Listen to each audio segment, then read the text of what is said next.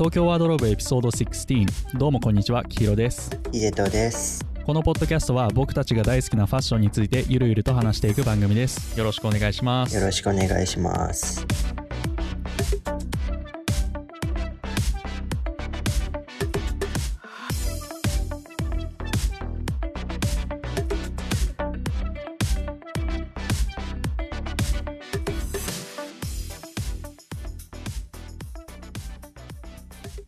はい始まりました16回そうですね。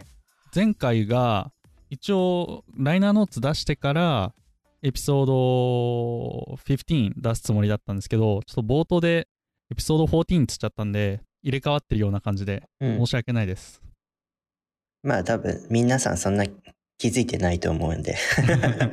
そんなちゃんと聞いてる人いないか、うん。多分。でそうライナーノーツ出してめちゃめちゃ作った後後悔しちゃって難しくねえと思って。うんうん。情報量を多くしすぎちゃったかなとちょっと反省しております。いや、けど、あの、最初にスクリプトを見たとき、これ1時間くらい喋んのかなって思ったけど、編集終わったの見て25分っていうのにびっくりした、正直。うんそうだね。基本的に15分ぐらいにまとめたいんですよライナーノーツ聞き疲れしちゃうのでうん。なんでまあトム・フォードの部分の活躍をちょっと次回トム・フォード回作ることによって短くしたって感じになりますそうだったんだ、やっぱり。コアな人たちはね、多分、何回も聞いていただけるような感じになるんじゃないかな。どうどうなんだろう。わかんないけど。だといいけどなまあ補足回もねいずれやるんでよかったら聞いてくださいで今回参考文献にした「ザ・ハウス・オブ・グッチ」という本ですね。これが映画やるんで2021年にまあ今年ですねやるんでよかったらねそっちも合わせてチェックしていただくとあの今回省いたドロドロな部分がよくわかると思うんで、よかったらチェックお願いします。僕も見に行きたいですね。東京くらいしか上映してないのかな、もしかしたら。どうだろうね。地方とかはちょっと厳しいかもしれないんだが、まあそのうち、金曜ロードショー、ないです。ない ないですね。そのうちネットフリックスかなんかで上がるんじゃないかなとうん。思うああ、ので、それはあるかもしれない。はい。よかったらそっちをね、見てみていただければ、まあ、勉強になると思うんでね。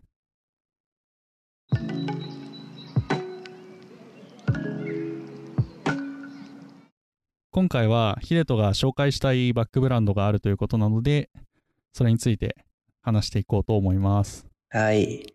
あの、僕がですね、今回皆様におすすめしようかなと思ってるバックブランドがありまして、多分一度は聞いたことあるのかなけど、そんなに知名度が日本では高くないんですけど、マルベリーというブランドで、これ主にレディースのレザーバッグブランドですね。うん、聞いたことはあるけど、詳しくは知らないよね。まあ、そういう方も多いと思うんで、あ、これ、どのエピソードにも通じてることなんですけど、詳細にリンクを貼っているので、あの、お時間ある方は、あの、そのリンクを押しながら確認していただけると、まあ、より視覚情報も得られるので、イメージしやすくなるかなと思います。そうそうそうそう。あのー今はちょっと Apple Podcast 調子悪くてリンク見れないんですけど、Spotify とかはこうポチッと押せばバーって出てくるんで、それ見ていただければね、すごく、はい、参考になります。Spotify から見ていただけるといいと思います。はい。今回ご紹介するマルベリーというブランドは、マルベリーという植物の桑の木ありますよね。その桑の木がブランド名に由来していると言われてて、マザーグースっていうイギリスとかアメリカで古くから伝わる童謡の中に、まあ、マルベリーという曲がありまして、それがブランド名に由来していると言われています。あの、あんまり美味しくないやつだよね。木の実。わかんない。木の実あるんだ、桑に。あの、なんだろう、日本史とかの授業で桑とか出てこないです。蚕に食わせていた桑ですね。まあそう、そういうのしか知らないわ。うんうんうん。実はそんなに美味しくないかな。なんかベリー系の、まあ、よくあるベリーの見た目してます。うん。まあそ、それは別にどうでもいいんですけど。ごめんなさい。で、このブランドのアイテムにクワの木のマークがついた金具がよよくあしらわれているのが特徴です。で、高級レザーグッズを中心に展開していて、えっと、以前はウェアも展開されていたそうなんですけど、2020年、21年の秋冬コレクションが最後になっているそうです。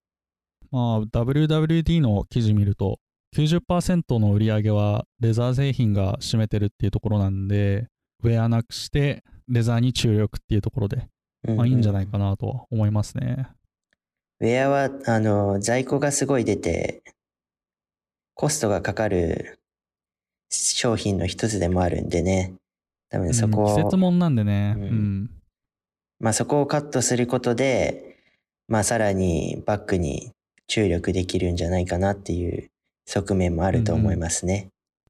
今後もっとね、レザー製品盛り上がっていくんじゃないかなというところが見てわかりますね。で、ここのマルベリーっていうバッグはタイムレスなデザインと高い品質、そしてシーズンに関係なく長く愛用できるアイテムを提供してるっていうのも一つの特徴で、70年代のイギリスを感じられるクラシカルで洗練されたデザインが柔らかいレザーとディティールにこだわった美しいバッグが販売されてます。で、このマルベリーの顧客には、あの、ハリウッドの有名女優のスカーレット・ヨハンソンさん。あの、アベンジャーズシリーズでブラックウィドウ役をやってるので有名な。まあ、個人的に僕はね、すごいスカーレット・ヨハンソンさん好きなんですけど。で、まあ、そういう有名なハリウッド女優さんも使われてるブランドで、まあ、特にね、最近ですと、キャサリン妃が使ってることで、まあ、さらにブランドの人気が高まってます。で、このマルベリーの有名商品ってのが、ロックサンヌ。あ、全部バッグなんですけれども、ロックサンヌっていうシリーズと、ベースウォーターっていうシリーズと、アレクサちゃんっていうイギリスのおしゃれセレブとコラボして誕生したアレクサっていうシリーズが、まあ、有名商品として挙げられます。うん。皆さんのご自宅のアレクサちゃんもね、反応してるんじゃないかな。マルベリーの製品をちょっと見てみてなんか思ったこととかはちょっとある？あの、金具が特徴的だね、やっぱり。うんうんうん。あの、マルベリー、クワの実の刻印？鋳造で作ってるのかな？よくわからないけど、それがあって、ポストマンズロックっていう金具がね、すごく印象的。うんうん。ですっごい上品だね、デザイン的に。そう見たなんですよ。目25万とか30万とかしそうなのに、うんう値ん。段がね、結構抑えめでびっくりした。まあ値段帯についてもね、あの、後々触れていくので、んまだもう少しブランドについてお聞きいただけると ありがたいです。で、あの、今、ブラマルベリーはどういうブランドなのかなっていうのを、まあ、大まかに説明してきたんですけれども、まあ、このマルベリーっていうブランドがどのように成り立ってきたか、歴史というものにも、まあ、少し触れていこうかなと思います。で、このマルベリーというブランドは、1971年にイギリスのサマセットという場所で、ロジャー・ソウルさんという方が設立したブランドです。全然ピンとこないけど。あ、でも思ったのは、そんなに歴史古くないなうんうんと。は思いましたね。せいぜい50年ぐらいの歴史ですね。で、このサマセットという場所で、えっ、と、始まったブランドで、あの、今なおサマセットには、あの、製造工場があります。で、結構、時が流れるんですけれども、2004年からスチュアート・ビバースさんがデザインディレクターに就任します。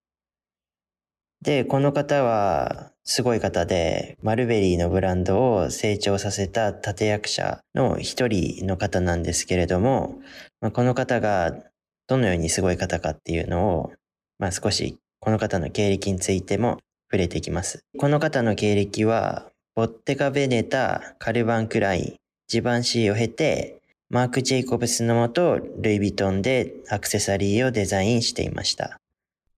うんうんうん。そうそうたるブランドですね。うん。で、その後、2004年にマルベリーのデザインディレクターに就任して、2007年には LVMH の傘下のロエベというブランドのクリエイティブディレクターに就任し、全商品をはじめ全世界中にある120店舗のショップのブランドのイメージを統括していた方です。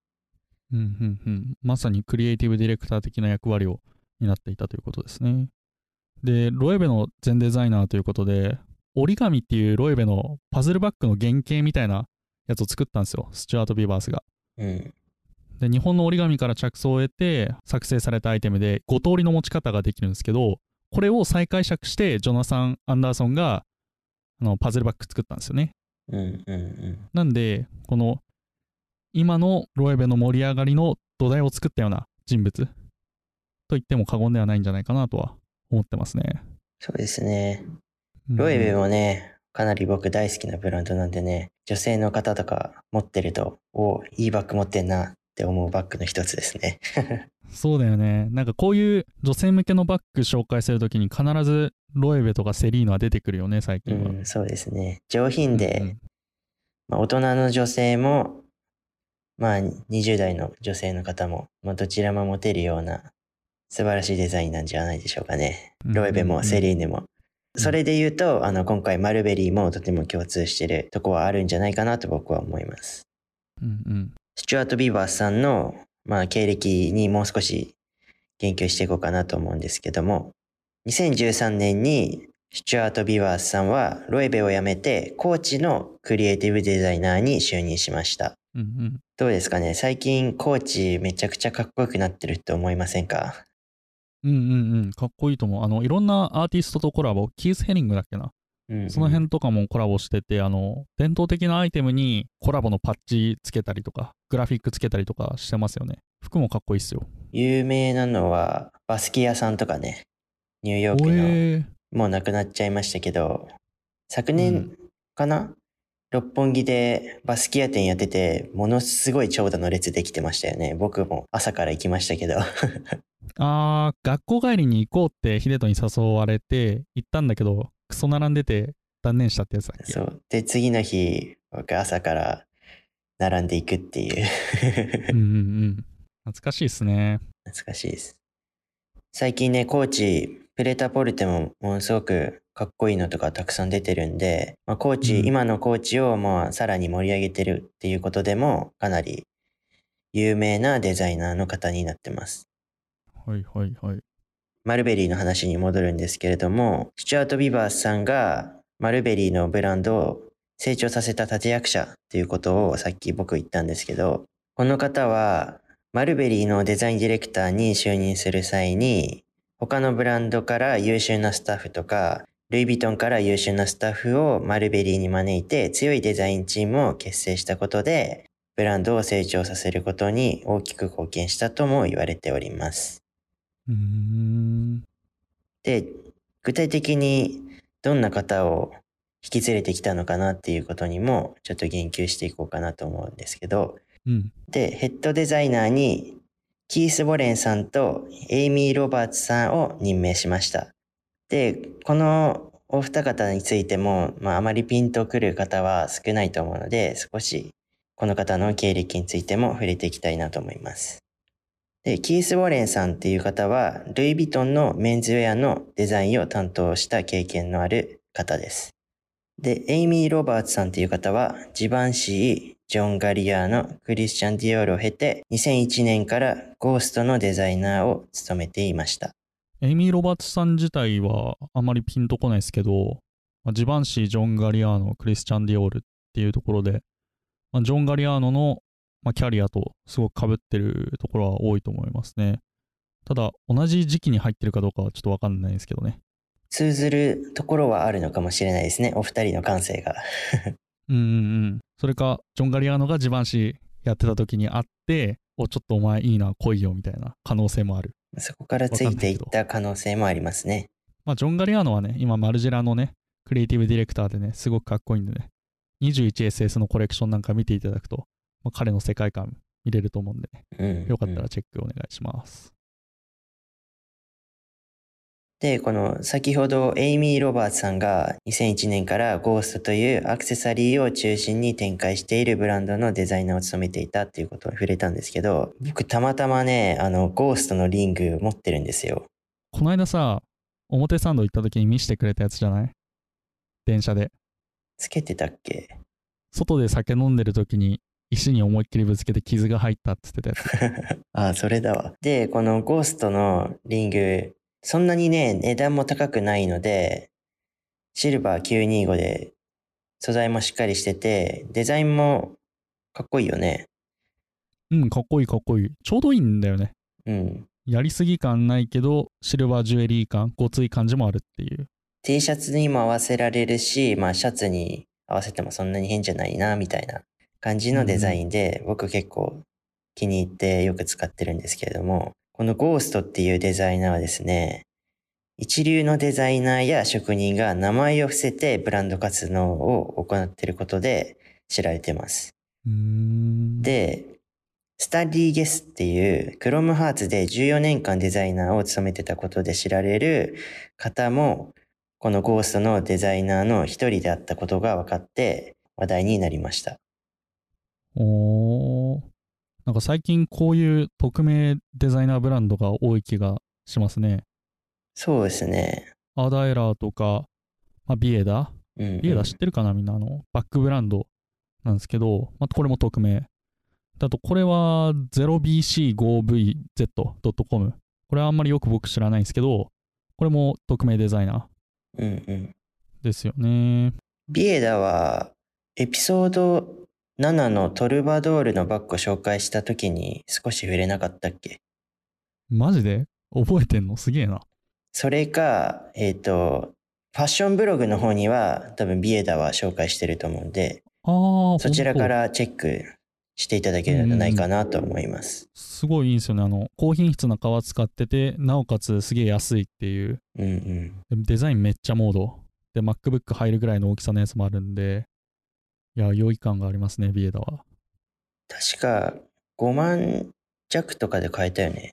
うんうん。サイズごとに全然値段違うんですけど、1万、2万から始まってて、で、一番大きいやつが5万とかそんぐらいなんでね。うんうん。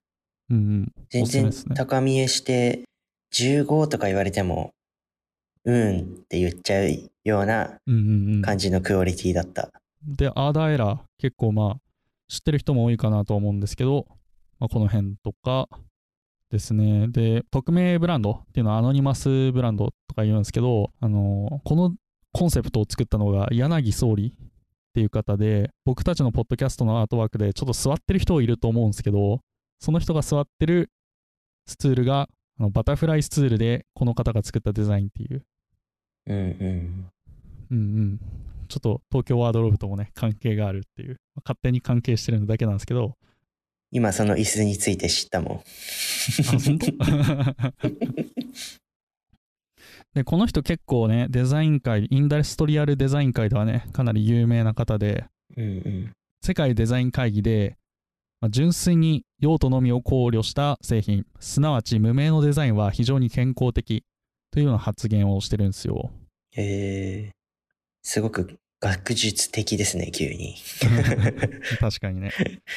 ブランド名出さない方がいいんじゃねっていうことなんですけど、まあ、こういうコンセプトをうまく反映してるのがね、無印良品うんうん、なんですよね。著名なデザイナーの名前をあえて表に出さないで、実はそこに著名なデザイナーが関わってる。うんうん。例えば、前回かな、前々回かな、あの一世三宅の時計エリプスを紹介したと思うんですけど、そのデザイナーの深沢直人さんとか、あの幼児山本のデザイナーが関わってます。無印良品には。うんうん。まあ、ほとんどの人が知らないような状態なんで、あのやっぱり無印良品の匿名性っていうのを、まあ、しっかり守ってんじゃないかなとは思ってますね。これ多分知らない人多いんじゃないかなって僕思いますね。で、あの、前々回だっけ？前回だっけ？一世三宅の時計のエリプス紹介したじゃん。うん。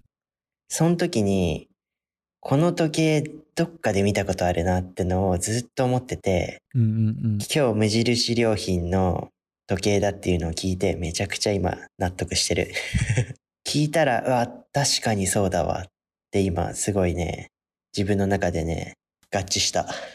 ほー。まあ、深澤直人さんが時計作ってるかどうかはちょっとそこまで詳しいことは分かんないけど、まあ、デザイナーのディレクションとしてはね、どこかで関わってる可能性もあると思うんで、あ、時計かはわからないんだ。そうそうそう、時計かは分かんないけど、まあいろいろ作られてるそうなんでね。もしかしたら時計のディレクションも行ってるのかもしれないですね。うん、可能性がある。まあ製品自体で違うかもしれないしね、それは。うんうん。はい。で、こういう、まあ、匿名デザイナーの、まあ、流れがあって、ただそれが逆にブランディングになってんじゃないかなっていうところは、そう最近思ってますね。なんか製品自体を評価させるのが健全な状態だっていう柳総理が提唱したコンセプトが、まあ、逆にそれがブランディングになって、お、匿名デザイナーだからすげえデザイナーなんだね、みたいな。とりあえず称賛しとこうみたいな状態になるのではないかなと。そうですね。うん。確かに本当に服好きな方とか、マルジェラの白タグ切る方とかいますしね。あのね、マルジェラの白タグはね、どうなんだろうね。絶対切るよ、みたいな。うんうん何つけてんの？みたいな。そういう人もいれば、つけるでしょ、みたいな人もいるね。で、俺が一番好きな考えは、ずっとつけてますと。ただ、あの、仮止めみたいな感じじゃないですか、あの、うんうんうん四つタグ。なんで、まあ、自然に取れる。着ていけばそのうち取れるよ。それがかっこいいんだっていう着方。これが一番好きですね。そうですね。僕も、どっちかっていうとそっち派ですかね。やっぱね、うん、まだね、そこまで行きつけてないのか、どうかわからないけど、やっぱさすがに切れない。躊躇してしまう自分がいますね。まあ、マルジェラもね、匿名っていうアノニマスっていうところに結構重点を置いたブランドなんでね。なんでああいう白タグっていうのを作り出したっていう。まあ、あれもまたブランディングなんですけどね。うんうん。まあ元をたどれば、その、ロゴを前面に出さないみたいなとこが、あの白タグの原点になってますからね。そうっすよね。で、それを、まあ、ジョン・ガリアーノが入って、まあ、前面にカレンダータグを押し出した、白タグを押し出した、四つタグを押し出したっていうところで、こんなのマルジェラじゃねえよっていう人もいる。まあそれもブランドが変遷していく中での多様性ですね。まあ、後々いろいろな解釈の仕方がされるのではないでしょうか。そうそうそう。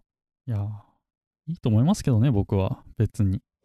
まああの、評価ってのは時が経たないと確定しないのでね。あの、その時はいくら批判されてても、後々めちゃくちゃ良かった、あれはっていうことも全然あり得ることなんでね。そうですね。それこそ、幼児山本さん、さっき、無印良品の文脈で出たと思うんですけど、まあ黒の衝撃とか言って、まあメディアが二分して、あれはゴミだっていうところと、あれは革新的だっていうところ。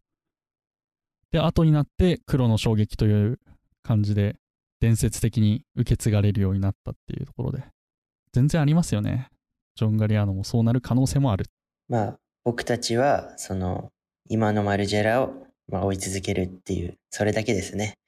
うんうん、それだけっすね。何がいいとかじゃなくてね。うん。うん。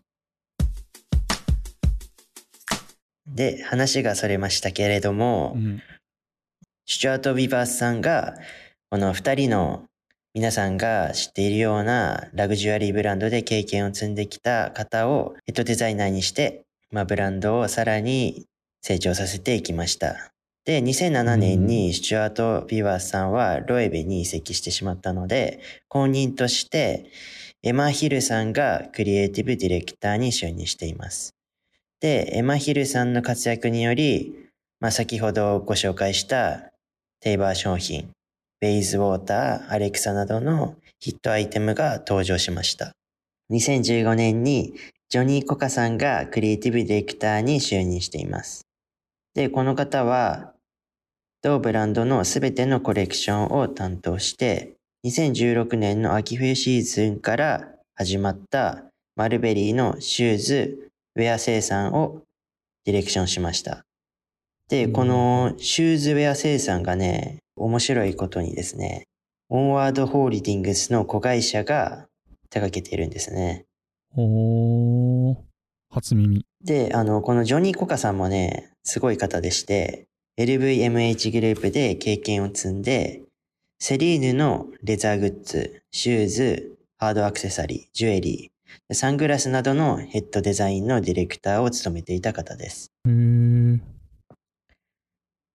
で、彼が来たことで、マルベリーが、まあ、一新されまして、シンボルカラーとして、深みのある綺麗なマルベリーグリーンという色を導入して、それと同時にブランドロゴや桑の木のマークも一新されました。で、この方は2020年の3月をもって退任されており、2021年春夏コレクションが最後のコレクションとなりました。マルベリーの、まあ、全体的な歴史はこんな感じです。うーん。なんか結構さ、LVMH グループと関連性が強いね。うんうん。どうなんだろう。グループ参加なのかなパッと調べた感じ出てこなくてさ。まあけど、LVMH がもう、すごいとこのブランドをめちゃくちゃ持ってるから、まあ、どのブランドに関しても必然的に関わりが濃くなってきてしまうのはあるんじゃないんでしょうかね。うん、確かにそうっすね。えー。サングラスのヘッドデザインディレクター。うんうんこれめっちゃすごいっすよ。セリーヌのサングラスはマジでね、メガネフリーク界でもかなりね、うおってなる。メガネ好きって結構服好きな人はあまり多くない気がしてるんですけど、プラダとかさ、グッチとかのサングラスはあんまりかけないで、メガネ専業のブランドかけるみたいなイメージあるんですけど、セリーヌだけは話は別だみたいな感じありますね。えー僕もね、あの、きひろくんはメガネに詳しいんで、そういう話よく知ってるんですけど、僕は本当にたまたまセリーヌのサングラス持ってますけど、すごいかっこよくて、あの、アメリカでも使ってます。かっけえな、ビーチでね、セリーヌのサングラス いや、いけてますよ。セリーヌのサングラスもね、あの、ブランドのマークみたいなのがないんで、まあ横に刻印が入ってますけど、まあ、パッと見すぐセリーヌってわかるようになってないんで、なんかそこも控えめで僕はすごい好きですね。いやー、メガネはね、パッと見てわかるのはちょっと恥ずかしいよね。うんうん。ロゴでわかるっていうよりディティールでわかりたい。メガネ好きとしては。あ、そのヒンジは IC ベルリンだな、みたいな。マイキータだな、みたいな。ドイツメガネっぽいね、みたいな。そういう話をしたい。あ、モノグラムがついてるぞ。マイケル・コスかな、みたいな。そういうのではないんだよね。まあちょっとマニアックになりすぎて、ちょっと僕はあんまりついていけないですね。あまあ、ちょっとメガネ会今度やりましょはい。僕もね、ちょっとメガネについていろいろ勉強したいと思うんで、う。うんうんうん。じゃあ一回ね、きひろくんといいメガネ買いに行きたいですね。日本帰ったら。あー、いいですね。いいメガネ買いに行きましょう。まあ、表参道あたりとか原宿あたり行けばね、もう大体揃うんでね。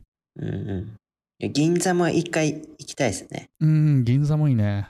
夢が広がりますね。僕帰ってくる頃にはコロナ落ち着いてると思うんで、ゆっくり買い物しましょう。そうだね。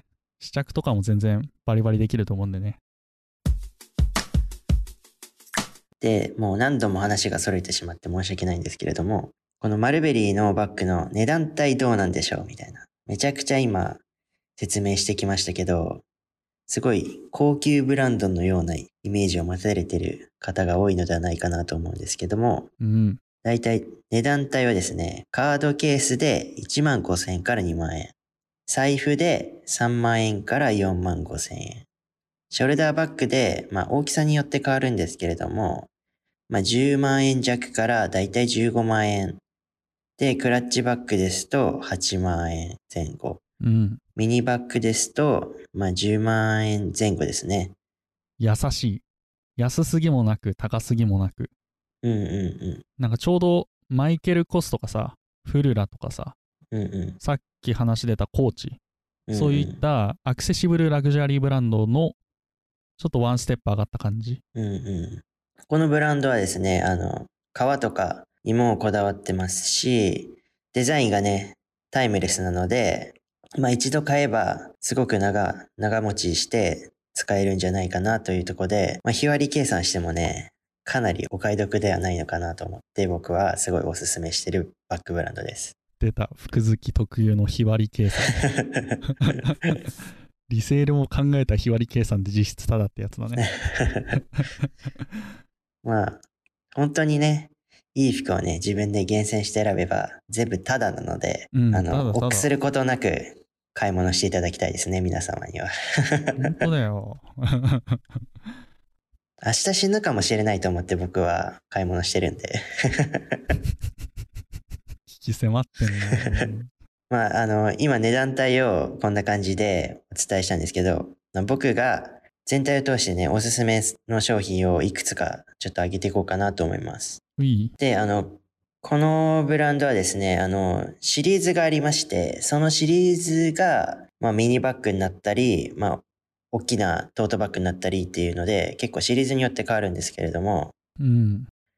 僕がね、全体を通してね、推してるのが、アンバリーっていうシリーズで、キャサリン妃も、あの、使用していたことで知られてます。すごいね、上品なんですよね。えー、このアンバリーのシリーズ、すごく上品で、この金の金具がね、いいアクセントになってて、うんうんうんめ。ちゃくちゃ可愛いなと思うんですけれども、この財布とかもね、すごく上品でいいんですよね。型押しされたやつがあって、黒子、黒子なのかな？これ、すごいですね。あの、金具のところにさ、こう丸いリングみたいなのがついてるんですよ。これをくるってやることによって、ロックが解除されて開くっていう感じかな、ディティール的には。うんうんうん、すごい何かディティールもクラシカルというか、うん。クラフトマンシップあふれる感じがして、ロックのところの丸と、あとショルダーのストラップと本体をつなぐ部分が丸で構成されてて、すごい魅力的ですね、これは。かわいいっす。あ、バグをモチーフにしてんだ。うんうん。うーん。やっぱハイブランドあるあるだよね。バグをモチーフにする。エルメスに始まり、うんうんグッチもそれに習いみたいな。うんうん。バグはあれですよね。富裕層が好きなスポーツですからね。そうですね。うん、ブランディングとしてはいいと思います。で、まあ僕の全体とししてのおすすめはこのアンバリーというシリーズです。で、まああと何個かおすすめしようかなと思うんですけど、まあ、次はミリーというシリーズで、これいいね。なんかめちゃくちゃロエベ感ないですかこれ。いいですね。あの、このロエベのハンモックかな？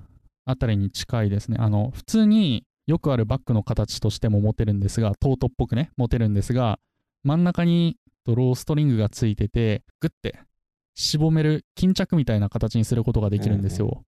でこの絞った形がハンモックとかにすごく近いですね。ロエベ感あります。そうですね。で、このドローストリングについてるレザータッセルっていうのは、やはりイギリスですからね、伝統的な靴の装飾からヒントを得たものらしいです。うーん、タッセルローファーとかかな。そうそうそう。。で、次におすすめしたいのが、アイリスっていうもので、こちらもね、ディティールが凝ってて、ハンドルの部分がですね、編み込みになってまして、はいはいはい。で、ちょうど一つね、大きい、なんて言うんでしょうね、バレンティノみたいなスタッズ、スタッズがついてて、これもまた一つポイントになって、とてもいいんじゃないでしょうかな。あの、これさ、ちょっと、スタッズってどこについてんですかこれ？リングついてるとこがスタッズっぽいのよ。これがスタッズなんですか？そうそう。ああ、そういうことか。そうそうそう。はいはいはい。なるほどね。最近バレンティノのロックスタッズクソでかいじゃん。あ、クソとか言ってたのね。めっちゃ大きいじゃん。うん。それっぽいですね。そうそう。で、あの、金のね、金具がね、黒のバッグとかだとすごい入るんで、うん。とてもいいのではないでしょうか。結構手間かかってんね。そうそうそハンドルが編み2色込みになってる使ってるやつとかも。う。うんうん。うんうん。おしゃれ。この青も素敵だね。色的には。うんうんうん発色も綺麗なんですよね。さすがバックブランド。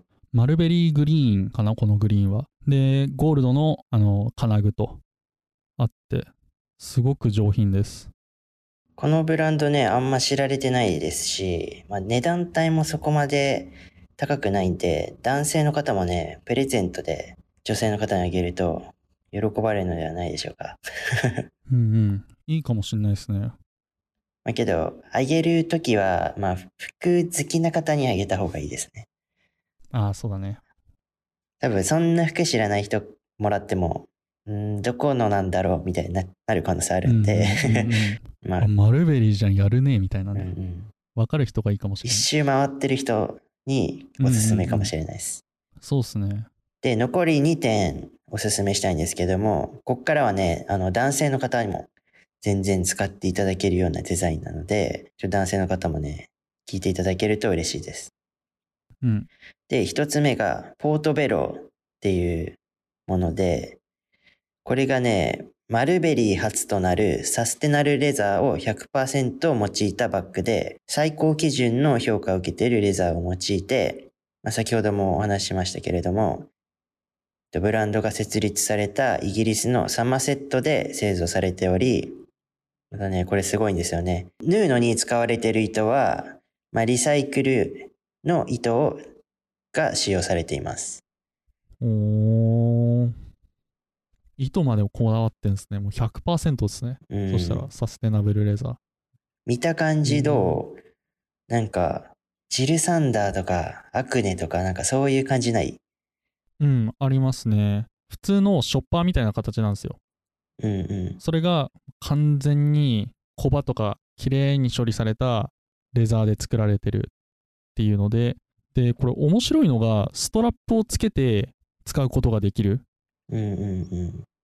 うん、ショルダーバッグとして使うことができるっていうので、手持ちだけじゃなくて、肩にかけて、ショッパーがぶら下がってるみたいな感じで使えるのがすごい可愛いなと思いました。新しいですね、これ。これね、僕かなりね、欲しいなって思ってる一品です。うんうんうん。裏のマルベリーのさ、うんうん。ベリーの型押しがすごく可愛い。そうなんですよね。このさりげない感がいいですよね。良いですね。あの、表にもマルベリーって刻印されてるんですけど、うん。このさりげない感が僕はね、かなり好きです。で、このマルベリーグリーンのね、色もすごい上品でいいですよね。これいいな。夏とかもアクセントになるし、冬もね、ちょっと重いコートにね、こういう色さしてね。白 T とかにもね、全然負けないような、シンプルなんだけど、負けないようなデザインですね。で、最後にもう一つご紹介したいのが、ヘリテージバックパックです。いいですね。あの、メンズのリュックってすげえ難しいんですけど、うんうん。これはね、いいですね。値段的にも、デザイン的にも。これはですね、イギリスのカントリースタイルをモチーフにされてるっていうことなんですけれども、あの、ルイ・ヴィトンのね、クリストファーとかとちょっと似てるような形してない？どう思う？クリストファーを知らないんだが、ちょっと待ってね、調べますね。多分ね、みんなよく背負ってるやつ。ああ、はいはいはいはい。これっすね。似てます。まあ、この、ルイ・ヴィトンのクリストファーっていう、多分皆さん見ていただければわかると思うんで、あの、リンク貼っておくので、確認していただけると、まあ、よりわかりやすくなるのではないかなと思いまうんうす。んうん。めっちゃ似てますね。うんうん。で、このマルベリーっていう銀のね、刻印がかっこいいですね。ブラックレザーでさ、シルバーの金具と、あの、この片押しうん、うん。があるのってなかなかないんですよね。まあ、サンローランぐらいですよね、あうんっても。うん。他は全部ゴールドなんで、貴重だと思います、これは。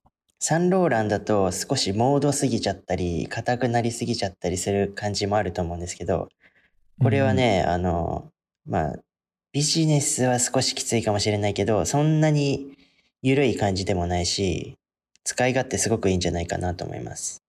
そうだね。で、これ、皮にもこだわってまして、ベジタブルタンニンレザー100%なんですね。おっと？僕たちが大好きなベジタブル他人レザーじゃないですか。ベジタブルタンニンレザーとは何ていうかっていうのを、まあ、もう一度ご説明しますと、まあ、植物性のもので染色しているっていうことで、普通ですとクロムとか化学薬品を用いて染色するんで、まあ、少し環境に良くない側面っていうのがどうしても出てきちゃうんですけれども、まあ、このベジタブルタンニンレザーを使うと、まあ、そういう影響が少ないっていうのと、あの、使っていくごとにね、光沢感とか増して、いいメリットもたくさんあるっていうので、まあ、値段がね、高くなってしまうっていうのがデメリットでもあるんですけど、このバッグ、15万円ほどで買えるので、うんうんうん。すごい値段に見合った商品なのではないかなと個人的には思います。ハイブランドでこういうバッグ買おうとするとね、30万とかするからね、普通うに。ん、30、40はしちゃうからうね。んしかもこのルイ・ヴィトンのクリストファーだっけ？みたいに、あの、これ見よがし感がないので、うんうん。はい。背負ってても服とのね。どんなう服との親和性もね、高いんじゃないかなと思います。そうだね。カジュアルに合わせても全然 OK だし、カチッとしたスタイルでも、まあ、バキバキのテーラードはどどうだろうね。とは思うけど、まあ、ある程度ビジネスカジュアル的なぐらいだったらいいと思います。で皮もね、あの、脂肪側を使ってまして、テカテカしてないやつなんで、そこ。も、そこも僕めちゃくちゃお気に入りのポイントです。光沢あるレーザー使っちゃうとランドセルになっちゃうんだよね、こういうのは。傷も目立ちやすくなっちゃうんで、光沢感のある皮だと。うん。いやー、いいんじゃないですか、これは。で、あの、さっきから、なリアルレーザー使ってるのに、サステナビリティってなんだろうと思ってる方もいると思うので、軽く補足説明というか、マルベリーが提唱しているサステナブルっていうのはどういうものなのかっていうのを、まあ、簡単に説明しようと思います。で、メイドトゥーラストっていうサステナビリティに真摯に取り組む新マニフェストっていうのをマルベリーは出してます。調達から消費者の手元に届くまでのサプライチェーンをあの2030年までに再生循環型ビジネスモデルへと転換すると。で21年後半には二酸化炭素排出量が世界で最も少ないレザーを作るということを提唱しています。で修理とか、まあ、マルベリーのパックの買い取り、あと再販とか、35年には排出量の実質ゼロの達成を目指しているっていうような感じですね。すごいですね。あの、今、ファッションシーンで、かなりこの有名なセレブとか、ファッション業界に投資する方々たちうんたちにとって、サステナビリティとか、まあ、エシカルっていうところは、すごく重要な観点となってきてるんで、こういうことにね、真摯に取り組む姿勢をしっかり示してるっていうことは、まあ、さらにね、このブランドが飛躍していくきっかけになっていくんじゃないかなって僕は個人的に思います。そうですね。まあ安直に合皮を使うんじゃなくて、ちゃんとしたリアルレザーを使うんだけど、まあ、トレーサビリティをしっかりするとか、うん。まあ、二酸化炭素の実質排出量をゼロにするとか、そういう取り組みで、えっと、サステナビリティを実行するっていうところがすごい好感持てますね。なんかレザーがなくなるのは、ちょっと正直、ちょっと違うなとは思うんですよね。お肉として食べる時点でも皮とか出てしまうので、その皮を有効利用するっていう観点では、まあこういう革製品っていうのは重要なんじゃないかなと思ってて、なくす必要はないなと思ってますね。まあ、その、なくすなくさない以前にね、この、ファッションを好きな身としても、この本側がね、ファッションシーンからなくなっていくと思うと、まあ少し寂しい部分もありますね。感情的になってしまいますけど。そうですね。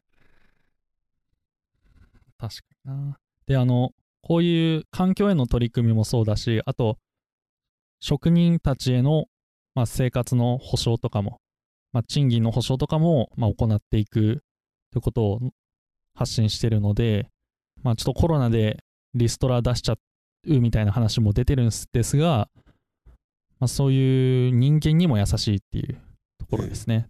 サステナブルに配慮してるんだなっていうことは思います。はい。まあ、僕がね、今回、あの皆さんにご紹介したこのマルベリーっていうブランドはですね、他のブランドよりも高くなくて、なおかつ上品で素材にもこだわってて、まあこれからサステナブルにも注力してきますっていう素晴らしいブランドなんでね、ぜひ皆さんも一回店頭に訪れていただけると、まあその素晴らしさがより分かっていただけるんじゃないかなと思います。で、千葉県の木更津にある三井アウトレットモールにはマルベリーも出店してるので、そこで一度見ていただけると、まあお試しみたいな感じで、少し安い値段で買っていただけるのも一つの手なんじゃないかなと思います。ほうほうほう。でね、直近ですとね、韓国ドラマのキム秘書は一体なぜっていう、まあ有名な、有名なのかな？まあ僕も見たことあるんですけど、まあ多分、韓国ドラマ好きな方は、まあ絶対知ってるようなドラマがあるんですけど、そこで、あの、ヒロインの方が着用してるってので、ツイッターかなんかでね、一時期少し話題になってました。へえ。なんかちょっと調べた感じ、有名なイテウォンクラスのパク・ソジュンさん、うん。あの、主人公のかっこよい方が出てるらしいですね。この、キム・フィショーは一体なぜというドラマに。そうですね。ヒロインの方も、えっ、と、韓国の女優ではすごい有名な方です。へえ。これ、いいっすね。パドロック・レザーブレスレット。あ、そうですね。これもね、僕、番外編としておすすめの欄に少し載せておいたんですけれども、うん。ちょっとエルメス風だよね。まあ、わかる。南京錠がついてて。これさ、チョーカーにしたらいいね。首に。可愛くない？ゴスロリチックになっちゃうけど、すごい。うーん、つける方によるかな、チョーカーは。ああ、そうっすか。チョーカーは、個人的にね、チョーカーってなんかすごい使うの難しいんじゃないかなってのはあって、うんうん。なんか、マイメロ系とか、そっち系なっちゃうじゃん。服装によっては。モードにかっこよくチョーカーつけるってのもあるけど、うん、まあ少し難しいのかなって個人的には思ってる。難しいアイテムなんじゃないかなってのは個人的な。あチョーカーはね。ー確かに。わかります。あの、ファッションスナップとかで出てくるような、結構、ドメス好きそうな方が、モードに着こなしてるチョーカー、付けこなしてるチョーカーっていうのは僕すごい好きですね。いやでもいいっすね、これ。マルベリーの、ベリーの、ね、彫金が、彫金なのかな？がされててね。うんうん。いやーこれもね、28,600円と、まあ、他のバッグとかよりは少し安いんで、あの、マルベリーの初めての買い物とかで使うといいのではないでしょうか。うんうんうん。かわいいっすね。マイケル・コスとかフルラとかのちょっとステップアップとしておすすめのブランドっていう感じで、あと、そのね、ルイ・ヴィトンとか、そういうブランドと違って、被る可能性もね、少ないと思うんで、なおかつ上品なんで、それどこのって聞かれるんじゃないでしょうかね、持ってると。いいね。あとバッグの回でポレーヌとか紹介したけどさうん、うん。そこともちょっと通ずるね。うんうんうん、通ずるね。で値段はちょっとこっちのマルベリーの方が高いけど、まあ、ポレーヌもね、もうちょっと安く買えるんでね、似たようなデザインがね。うん。ポレーヌの方もリンク貼っておきましょう。うんうん。ちょっと一緒にね、おすすめしたいですね。まあ僕が今回紹介したマルベリーというブランドは、まあ以上です。ありがとうございました。ちょっとね、マルベリーずっと気になってたんだけどね、うんうん。なかなか調べる機会なくてさ。いや、ありがたいですね。いや、僕もね、あの、商品は知ってたんだけど、そのブランドの背景とかそういうのまで知らなかったんだけど、調べていくうちにね、いろんなハイブランドとのつながりというか、まあ間接的につながってるんで、なんか話がすごい今回膨らんで面白かったですね。そうだね、めちゃめちゃ面白かったね。うん。なんか今まで話したエピソードを引用して話すっていう、ちょっと憧れのことができますね。あそこで言及したのかなみたいな。これがエピソード16回の成果ですよ。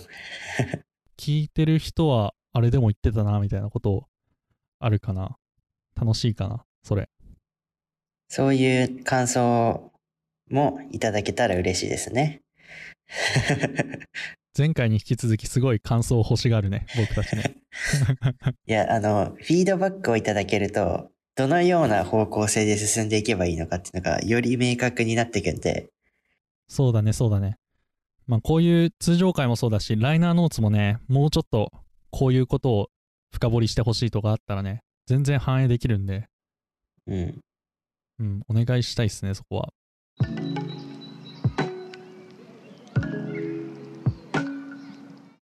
最後、ファッションニュースいきます。えー、ファッションスナップ .com から見させていただいたものです。えーディーゼル、抗ウイルス加工を施したジーンズを2021年春夏から発売。新型コロナにも有効っていうところですね。ディーゼルがね、あの、繊維状のウイルスを2時間で99%減少させて増殖を抑制するような加工を施したデニムを開発してそれを春夏シーズンから21春夏から売り出すっていうところでやすげえなっていうニュースですね。すごいですよね、これ。で、これ、ディーゼルとポリジンっていうスウェーデンの会社がコラボして作った商品っていうことで、ディーゼルがね、完全に1000倍金を100%保持してるので、他のデニムブランドにも入る隙間はないですね。いやー、そうか。これ、衣類に付着した不快な匂いを除去する効果がある。これすごくないですか？デニム界において。すごいよね。デニムって、確かリーバイスだったかな？手入れは極力洗わないことみたいなのを公式が発表してて、まあ洗わないのが一番いいみたいなのを言ってて、どうしてもね、匂いとかそういうのって夏場履くとね、どうしても蒸れちゃうんで、うん。きつくなったりすることもあるんですけど、この不快な匂いをね、除去するとか、これもっとすごいのが、最近ね、もういろいろウイルスとか、そういうのに敏感な時期になってますけど、コロナウイルスにも効くっていうことで、うんうん。ファブリーズいらずですね。本当だよね。で、加工の効果は永続的に持続するっていう。うんうん。これやばいっすね、普通うんに。うん。え、これさ、もしかしてさ、洗うことを想定してないのかなもしかして。多分デニムだから洗うことを想定してないんじゃないかな。ちょっと嫌じゃない？それ。うーん、けどリ、リセールとかに出されたら嫌だね、ちょっと。自分で買うには、まあまあ、うんうんまあ許容。まあけど本当に服好きな人はデニム洗わなかったり全然するからね。うんうんで、値段帯はですね、メンズのフルレングスので38,500円から49,500円。まあ少しディーゼルのデニムの中でもお高めになってるんですけど、うん。うん。まあ、それでもね、この効果があるっていうのだと、まあ、妥当な値段なのではないかなと僕は思いますけど。うんうんうん。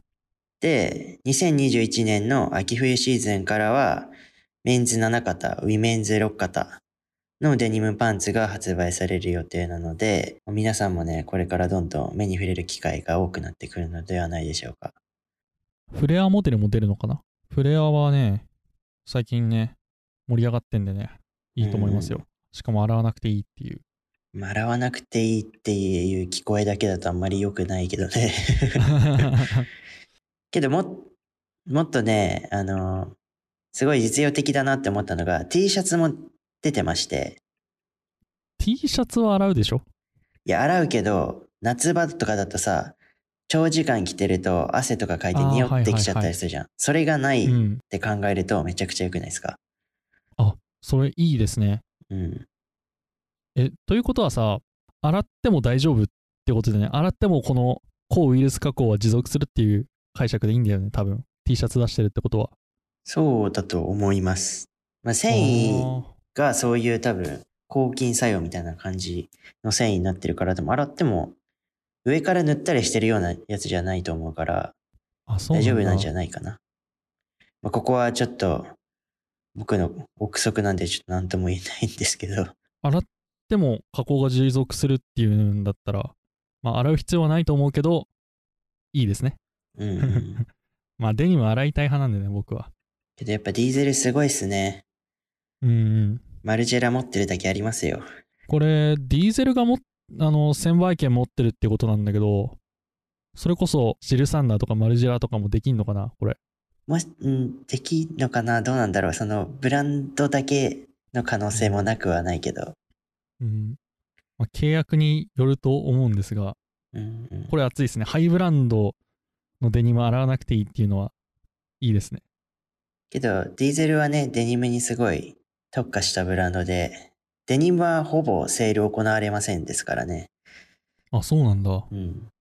僕結構ね、ファッション好きになり始めた頃、めちゃくちゃディーゼルで買い物してて、ディーゼルのデニムとか、T シャツとかシャツとか、革ジャンとか結構持ってるんだけど、最近はあんまり買う機会は減ったんですけど、そういう意味でね、ディーゼルヘビーユーザーだったんで、すごい嬉しいニュースですね。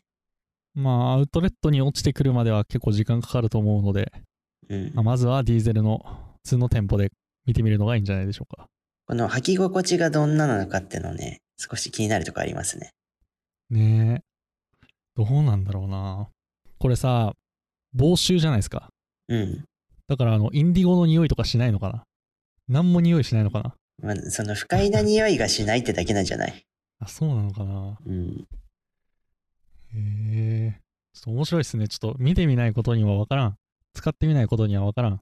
その、デニムね、僕はあの、クローゼットの中にハンガーで吊るして置いてるんですけど、やっぱどうしてもね、そのデニム特有の匂いみたいなのがそう、あるね。生じてきてしまうんで、その他のね、服にね、移ったりするの少し気になるじゃないですか。はいはい。そういうのが軽減されると思うと、まあ、他の服にも優しいっていう点でいいんじゃないでしょうかね。うんうんうん。願わくば、マルジェラとかジルサンダーでも出してほしいっていうところですね。うん、けど高いからな、買えないな。マルジェラとジルサンダーのパンツそんなポコポコうん。確かにそうだけど、でも高いやつが洗わなくていいっていうのはでかくない？そうで。すね。なんか、傷まないじゃないですか。有名な話だけど、シャネルのジャケットかな？確か。その、洗わないのを想定して作られてます、みたいな。へえ。いい服はもう、クリーニングの洗濯表示が全部なくて、うん。これは洗うのを想定してないです。みたいなあ、なに汚れたら新しいの買えってこと？うーん、どうなんでしょうね。か、そんなに、そんなに頻繁に着ないでしょっていうことなのか、ああ、そういうこと。どうなんでしょう。けど、あの、バレンシアガのね、帽子持ってた時に、どう夏場被るとどうしても汗かくじゃないですか。うんうん。クリーニング出したいなと思って、クリーニング屋さんに持ってったら、全部×って書いてあるんで、うちでは 取り扱いできませんって一回断られたことはある。え、あの、白用車でも？白用車でダメって言われて、それでネットで調べて、なんか郵送みたいなので、わざわざ新潟かどっかの方に送って、専門業者みたいな方にクリーニング出したことあります、一回。めっちゃ面白いじゃん。それさ、みんなバレンシアガの帽子かぶってる人みんなやってんのかなそれ。どうなんだろうね。洗ってない説あるよ。洗ってないうん人の方が多いんじゃないかな。けど、それで多分4000円くらいかかったんで、10回クリーニング出すと1個買えちゃうんで、うんうんうん。もう最近はもう被ってないんでね、それっきり出してないですね、1回も。まあでも、そんなね、頻繁に洗うもんでもないんでね。帽子はね、そんな、洗うの多分、帽子も想定されてないんじゃないですかね、デニムと一緒で。そうだよね。僕はあの、ディズニーランドに被ってっちゃって、めっちゃ汗だくで、うわあ、嫌だなってなって、クリーニング出しただけなんで、ああ、そうなんですね。うん。まあ、普通に使ってる分にはね、大丈夫ですよね。うんうんまあ、帽子にもこの加工してほしいですね。そうですね。うん。まあ、あの、いろんな、まあ、これからね、どんどん技術が進んでいけば、それこそ日本の繊維会社とかとコラボして、なんか新しいのができるんじゃないですかね。そうっすね。ユニクロとか飛びつきそうだけどね、この辺。うんうん。まあどうなんだろうな。わかんないわ。ちょっとこんな感じにしましょうか。そうですね。うん。聞くのも大変だし、編集も大変だね。こんなに長くなっちゃうと。今、録音時間がまあ、いろいろトラブルとかあったんだけど、1時間40分っていう最長記録になってるんで、やばいっすね。でもなんか、どんどん伸びていく気がするんだよね。今後。2、3時間とかになっちゃうかもしんない。うーん、リスナーさんきついな。まあ今度はね、論文会とかね、コス会やるんですけど、両方ともちょっとボリューミーでね、コス会に関しては3時間ぐらい僕喋れるんでね、どうしようかなっていうところはあります。H&M に就職するしかないですね、もう。そしたら。マジ？販売員になっちゃう俺。けどもうなんかそんなに調べたら、なんか入社の時とか面接でこんだけやりましたみたいに言ったら、なんか受かりそうだけどね、普通に。うん無限ですからね。うん。まあ、話が長くなりすぎたんで、最後の挨拶して終わりにしましょう。はい。このポッドキャストは Apple Podcast、Spotify など主要な音声配信プラットフォームで聞くことができます。また、フォローとレビューをいただければ活動のモチベーションになります。Apple Podcast と Spotify、Google Podcast ではエピソードのダウンロードやショーノートも見ることができるので、そちらからチェックお願いします。ポッドキャストの他にもブログでファッション情報を書いております。インスタグラム、ツイッターなどの SNS も活用していますので、フォローをお願いいたします。また、取り上げてほしい内容などがございましたら、ブログのコンタクトフォームや、インスタ、ツイッターの DM からお待ちしております。お待ちしております。最近はね、インスタグラムも力入れてるんでね、よかったらフォローお願いしますね。最近フォロワーの方もね、どんどん増えてきてね、うんうんうん。なんか嬉しい限りです。時間が湧いてきましたね。いやー、そろそろアンチ出てくるんじゃないかって思ってますね。星1とか。アンチが出てきたら有名になった証だと思って僕は嬉しいですよ。なんで毎回ポジティブなのかな、そういう。よくわかんないんだよね。まあ、次回は論文会ですか多分。そうだね。論文読みましょうかね。